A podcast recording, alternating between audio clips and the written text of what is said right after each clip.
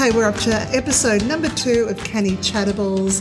Steph, we're in the boardroom at the Canny Group. Who have we got with us? Hi, Roxy. Yeah, episode two. Um, very exciting. Well, we've got Andrew Draper here, who's a client of the Canny Group. He's a business owner, father, motorcycle enthusiast, and a general adventurer. So, how are you going, Andrew? Oh, well, thanks. Thanks for the invitation, Roxy and Stephen. It's great to be here. Yeah, good. Great to have you. okay, so you're a bit of an adventurer, Andrew. So tell us about that. Oh, I wouldn't know. The adventure is quite a prep, but just a bit of adventure riding. I like my motorcycle riding. I've got a wonderful group of friends here in Geelong that we all have a shared and common interest. So, yeah, I like to uh, go off for a blip occasionally. I've just returned from about a month away, uh, up north as far as uh, just shy of Darwin at um, and across as far as Broome, back down the Tanami to Alice and home again. So, yeah, a bit of a look around. It's always good to uh, go out there and meet some interesting folk, and there's some very interesting folk in the outback Australia. Very. Now, you've been a client at the Canny Group for a long time. Tell us about that. When did you first start here? Well, it's going to make me sound very old, but it would be over 30 years ago now.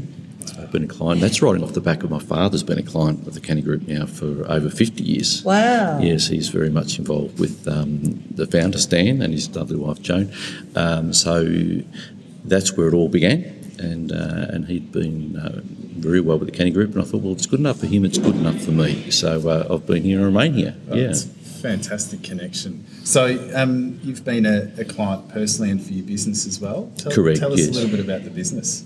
Uh, the business has been varied. I've been involved in a few things over time, of course, um, right from uh, earth moving. I've been involved with property, some housing, uh, and a passion is rural, the rural environment. I, I live out uh, on a rural environment, and so that's another business in which I, I I suppose I reside and work from home. So yep. it's ideal. So I think one of the things that's interesting for me, Andrew, when you say that, you've obviously got a few things going on, and that that probably could be a bit confusing. Uh, you know, because you've got a, you've got different businesses, obviously, a bit confusing from an accounting perspective. So is that one of the reasons why it's important to, you know, have sort of like a trusted advisors like you have here? Yeah, you're exactly right. Um, that is, that's exactly right. And that's probably one of the key points here. I think, particularly with this new setup, the new building, um, you've got so many different aspects of it that all apply to your business. And it's just, it's a nice thing about coming under one roof and be able to ask those questions, find the answers. It's very easy to identify the problems, but it's much harder to find the solutions. And with such a, an array of people out here under the one roof, it's only a step out one door into another, and you can lean on their expertise in that area, and then you find a suitable uh, solution to those problems. That's fantastic.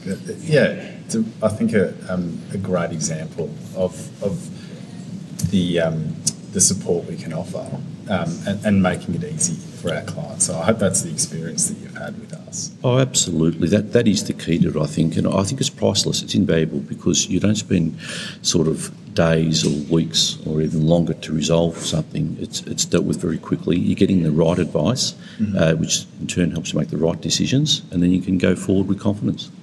See, it makes, yeah. I think, something that's interesting, Andrew, that you've just pointed out there. Nobody's a cookie cut, like, there's no cookie cutter solution for anybody. No. that everybody's going to need something slightly different. And I think that that's where, where the Canny Group, um, yeah, because there are, you've got legal advisory and accounting and everything in between, that for somebody like you has a diverse sort of range of things that you're doing diverse needs, Andrew, that it, it's it means that you couldn't just go to a standard. This is what we offer. Bang, that's it. You you need this more bespoke service. Oh, absolutely, Roxy. That's that's hitting the nail on the head. What happens is, rather than be ducking all over the place, seeking that independent advice here and there, and then clashing. One thing here, whilst operate individually in their, their chosen field of expertise, they will all come together as a team. They pull together. Mm-hmm and then you can live with the confidence that you need to be reassured that you've, you know, you've got the right information, that's enabled to make the right decisions, and then you're walking out uh, feeling quite comfortable with where you're at. Yeah. Uh, and uh, from our interactions, I think the communication within the team has worked really well. So there's possibly problems or solutions which have been come up with um, because the team knows you, they know your business, they know the family, they know what needs to happen Um, And we've potentially covered things that maybe you, you know you hadn't initially Yeah, thought may- of may or not thought even of as being realised, yeah. Absolutely, Stephen. That's exactly right. Like I recently um, was engaged with, with Stephen here, uh, sorting out um, estate planning, and it was at a time I needed to make some adjustment. And Stephen was able to throw some light on areas that, that I was totally unaware of. I had Yeah. no clue of, but through through explaining that and knowing, I suppose, not just what I was doing, but why I was doing it. That was what was important to me to know, to be going up with some clarity, and uh, that, that experience was just magnificent. Yeah. So isn't that wonderful? You know, it's really funny when you came in today, Andrew. You know, and we were setting up for the podcast. It's um, you know, Edwina's here, the marketing manager, and Stefan. You know, you walk. Right when you walk through the door, you meet the girls at the door. You, it's, it's lovely. It's very welcoming. You come into here, and anyone that tends to interact, it's all the same. It's one of the same. So no, it's a real pleasant experience. Yeah, that's what it's all about. And not many people would say that about going to the accountant or the lawyer. oh, that was a the pleasant lawyer. experience. I know, I know. It's, uh, no, that's exactly right. But it is, it really is. And, and I, I love coming out and I love throwing a few curveballs at different ones.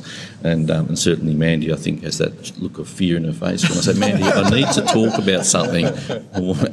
but she, she has a wonderful team support around it and we always get to the bottom of it. I never leave unresolved. Isn't that awesome?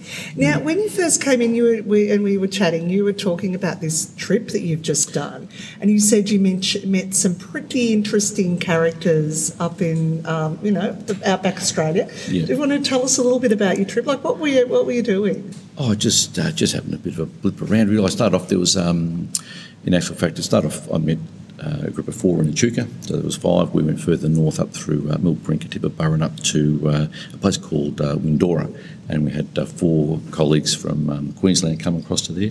Um, all interesting characters in themselves. They're all mostly airline pilots, so they've got wonderful stories to share. Um, and and Windora itself is a unique place. It, uh, they have a, an annual event there each year called the Cooper's Cup, which is a yabby race. And if you've never been to a yabby race, and it sound, doesn't sound very exciting, I know, but it, it is sensational. It's, it's on the to-do list. Anyone going to the Birdsville Cup should go past Windora. The money is raised for the local community, for the, the, the children in the schools and one thing or other. But uh, they have the stock boys do the auction, and there's just the, the town is just saturated. There's thousands of people in the town for that one particular evening, which normally has a population of about 70. So it really gives it a kick in the pants, but it's it's a must do. It's, it's Do you eat the yabbies after? No.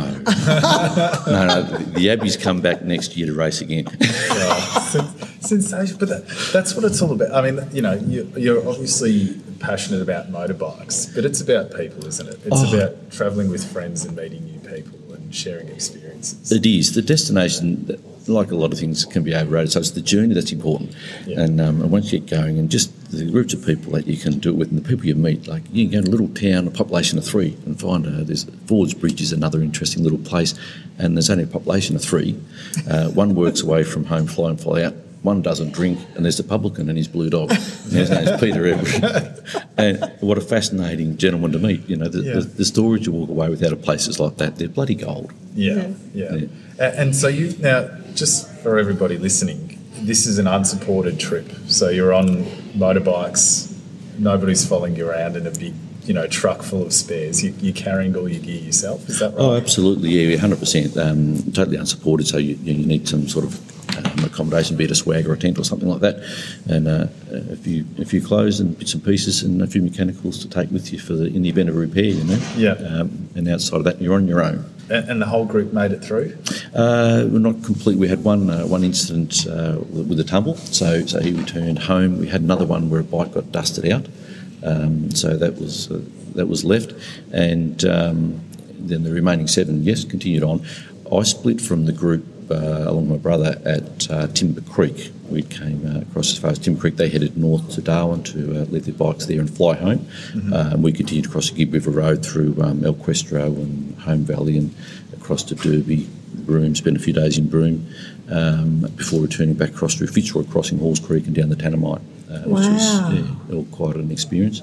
And um, yeah, it's just the characters you met there. They're soul of the earth, and they're, they're, it's tough, tough, rough country, and there's some rough and tough characters out there. Yeah. But uh, no, it's great to meet them. They, there's really good sort of soul of the earth type people out there, and they've all got fascinating stories of you know, real hardship. Yeah. Yeah. Yeah, you can imagine. You just you you well, you can't imagine. It's it's amazing to be able to go out there and experience this, Andrew. I, I suspect that you know it is tough out in the bush now, particularly.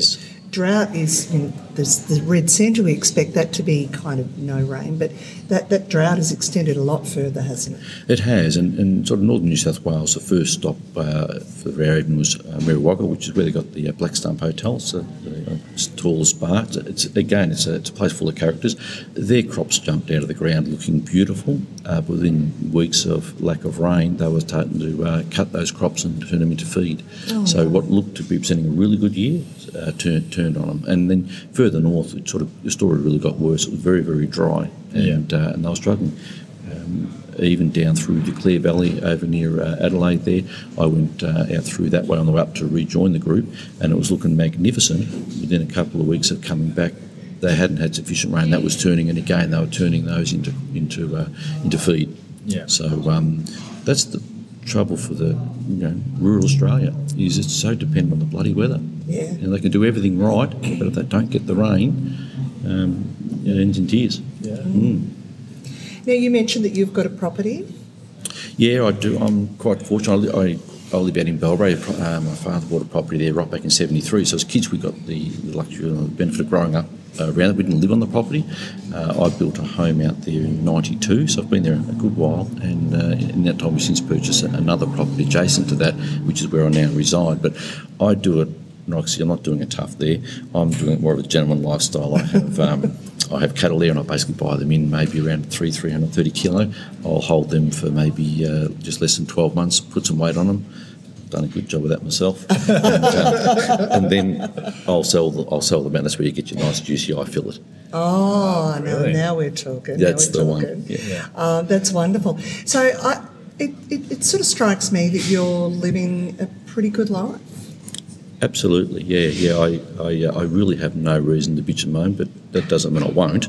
No, no, And, of and as a as a bit of, as a farmer, we're, all, we're never happy. We're either getting not enough rain, too much bloody rain, or too much wind. There's always something to have a grizzle about or uh, discuss the weather. But no, no, I'm. I'm, I feel very fortunate in the position I am, the lifestyle I live. Yeah, it's great. You know, and I sort of it, it strikes me, Steph, that um, when you've got a relationship, which you've obviously had, Andrew, for over 30 years, and your dad for over 50, with the Canny Group, a lot of where you are now is is around some great decisions and some mindful advice that you've received over that period that can now find you in, in a position where you know, you can take off and spend some time in the Red Centre, or you can eat that juicy steak and maybe send one my way occasionally. We'll see what we can arrange there. We may we may have a barbecue at the Kenny Group with a few supplied steaks. Sounds great. But no, you're absolutely right. It's all it's all through through the as you're saying those decisions and what uh, what Dad had done uh, in his early days here that uh, offered us the luxury lifestyle we have today, without a doubt. Absolutely.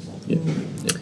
And and hopefully the you know you can go off and enjoy the trips that you do and and, and live the life that you do, um, knowing that things are being taken care of in the background. You've done some good planning. You, you know, you do your work with us year round, and, and things are pretty smooth. Oh, you do, and that's what happened when I before this trip when I left and I spent the time with yourself, Stephen, setting up that estate planning because uh, Roxy, a, a trip uh, probably eighteen months ago could have ended in death. I had an experience where a kangaroo took pretty good care of me.